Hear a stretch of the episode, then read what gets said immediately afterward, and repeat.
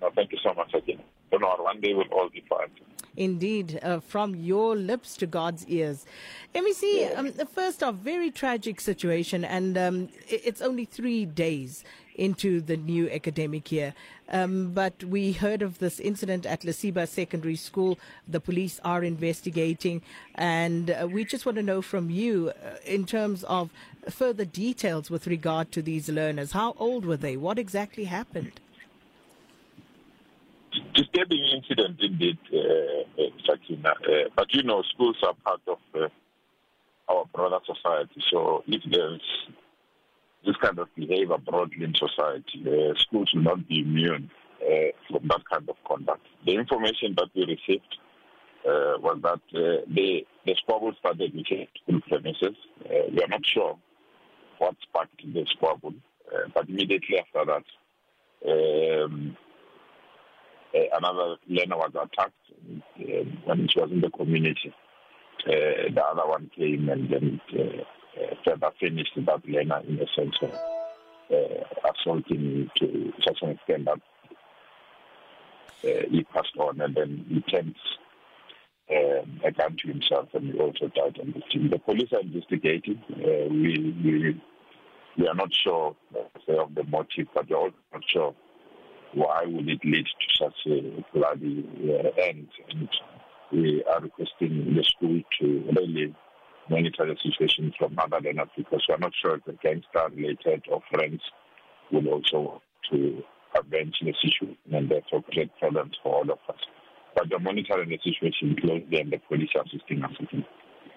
MEC, we understand uh, you've dispatched psychosocial teams. Is it uh, for the learners uh, who were, uh, by the way, speaking of the learners, before I even get to the psychosocial teams, uh, were any of them um, witness to what happened, MEC?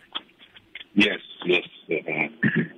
Uh, we we got information that the learners had witnessed everything, from the beginning within the schoolyard and also when it uh, finally happened outside the schoolyard. And that's the reason why still uh, the situation to, to really come.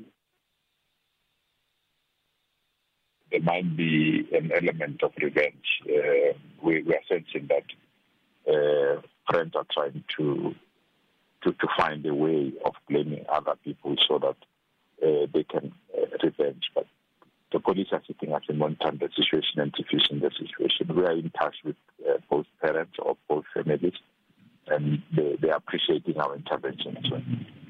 Uh, MEC, how has this affected learning and teaching? Uh, because you have dispatched the psychosocial teams. Um, how are the educators and uh, the learners coping at the moment? It's difficult. I mean, if you live, you lose two lives uh, in a school. Uh, obviously, those that are close to the learners will be affected. That's where we are putting our energy on. Uh, others that uh, were just part of the incident will come later. It does not disrupt schooling per se, but you can sense uh, that uh, the school is not normal and therefore we need to assist them as speedily as possible so that they can go back to learning as quickly as possible.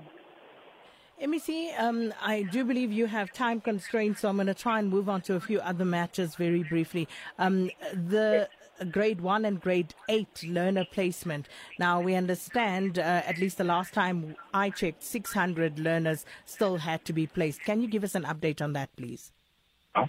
Uh, we're on 300, actually 285 to be uh, specific.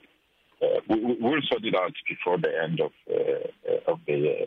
It's not that we don't have uh, uh, classes, Akina. As I'm speaking to you now, we've got uh, 185 empty classes uh, purely because parents don't prefer the schools. And for obvious reasons, uh, I'll always choose a, quality school for my children, and therefore uh, will not choose a school where I feel that we need to, uh, my children, or there's no order in that particular school. The only limitation is the parents uh, are not monitoring the situation closely. We are turning the corner on some schools. Uh, there are some schools that are performing exceptionally well. Uh, are only is that they're in the township. Uh, they're giving us 100%. We're building new schools, top of, uh, of the range schools in the township. Uh, that We still have that mentality that anything that is in the township is not good. Uh, but we are left with less than 300 kids to place. Majority of the problems people who feel that uh, we've at the wrong school. For example, they say we've applied at school X, but the department has placed me at school B, which is, uh, say, 20 k's away from where I am. Remember, we've got uh, an obligation to pay uh, a child. So you might have applied uh, at school A, uh, but we place a school B because we can't say the child must stay at home without a school. Uh, and that's the reason why we do that. But a school received 3,000 applications and there are only 280 vacancies, from 3,000 you need to choose 285. We can't convert the entire high school to the grade 8 high school. So that's the reason why we will place children at available spaces. Parents are starting to acknowledge that, uh, and that's why I'm quite convinced, Sakina, that come the end of uh, January, all these learners will be placed. And parents uh, that SABC News have spoken to have been really irate about the situation, but it's a situation that recurs every year, MEC. So, with regard to the online placement system, are you sure that this is the way to go? Uh, because even if a child misses one week of school, it's one week too many. And this is happening year after year. Second, it's not the system. I'm, I'm saying to you now, if you've got 3,000 applications and the school can only take 180 people, whether you come physically or you apply online, all of you are not going to come in. Uh, and that's the reality of the situation. Uh, but the reason why we went the online uh, route uh, is that there are some schools that literally blocked other learners from coming to their schools. They will say the school is full for three years uh, how will a school be full for three years? And they will say, if your parents never attended that school, you can't attend that school. And they will say, well, you're still at the gate. Before you even speak to the security, they just say the school is full. You don't have proof. And when you apply and fill the form, they will say, before we give you a form, you must pay 500. So those that don't have money, they can't get the form. But even if you filled the form, if your same name is Sakina, uh, they will take the form and put it at the bottom you will not have evidence of that. In some instances, they'll take the form and throw it in the bin. You don't have evidence of that. But with online registration, you can account for each and every form. And you don't have to move from one school. If you're from Soweto, you go to Sandton, it's kept for money. You go to Bryanston looking for a school. You can just apply from five schools. That makes sense, Akina. Hmm.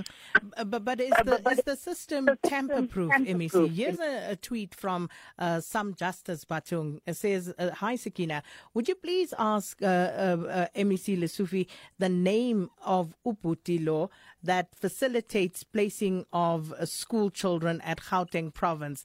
Is the price also 200 Rand for South African parents like it is for Zimbabwean parents? Surely it's cheaper.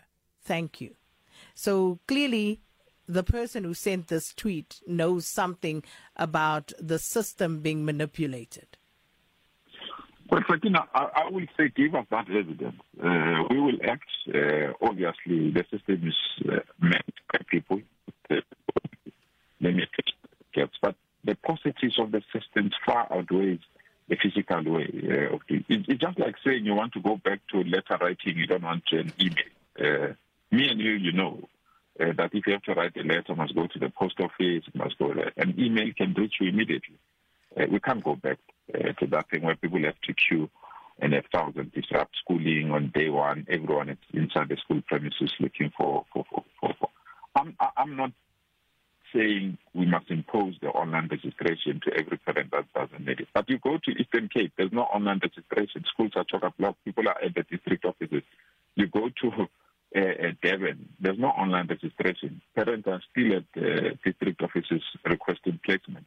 You go to Western Cape, uh, parents are also asking for placement. and there's no online registration. You come to Gauteng, uh, parents that are in inner grades, grade two, grade three, where we don't use online registration, are queuing at our district offices because schools are chasing them and saying it's full. So you can't blame it on the online registration.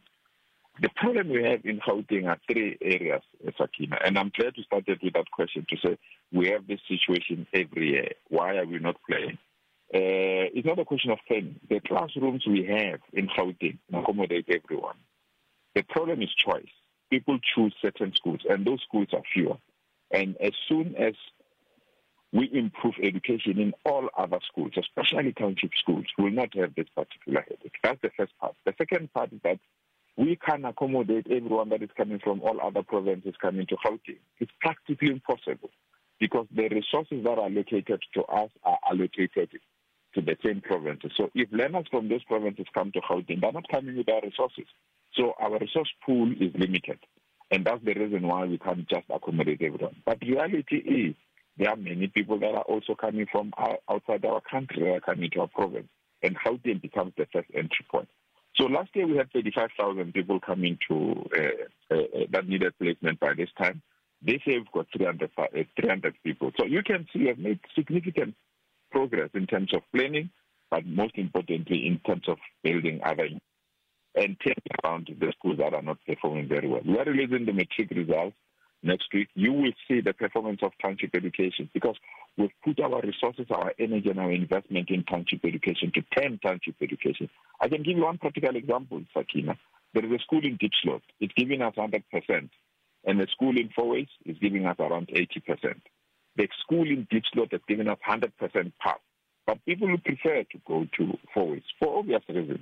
Prestige, stature, and also some people feel that they can associate themselves with township education. So we need to work very hard to change that mentality. And if we change that, we'll not have uh, the problems that we're having here. And that's the investment that some of us are committing ourselves to do. Mm. I'll tell you what, MEC, I need to let you go, but uh, I want us to pick up on that conversation at a later stage because the Minister of Basic Education uh, announced this week that uh, there will be more schools built in suburbs. So I want us to unpack that, um, juxtapose it vis a vis what you have just yes. said and what that means, what the implications thereof will be.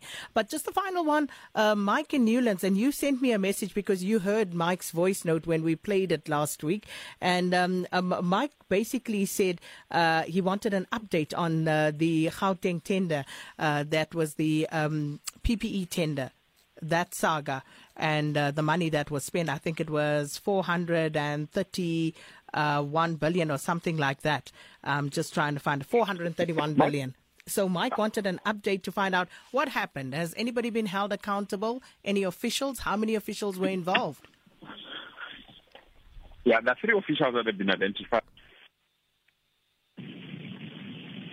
All right. Uh, that line was not great, but uh, obviously, Mike, not giving up. As I said, I'm going to try and get the MEC back again next week so we can talk about the minister's um, statement that more schools will be built in suburbs and what does that mean, especially in a province like Gauteng, uh, but of course elsewhere in the country as well. And we'll get uh, the MEC to respond to that question about the 431 uh, billion rand tender and, of course, the investigations that were done. There was a report report, and um, it was, of course, an advisory report at the time, if I remember, and uh, we'll find out what happened to the officials who were implicated.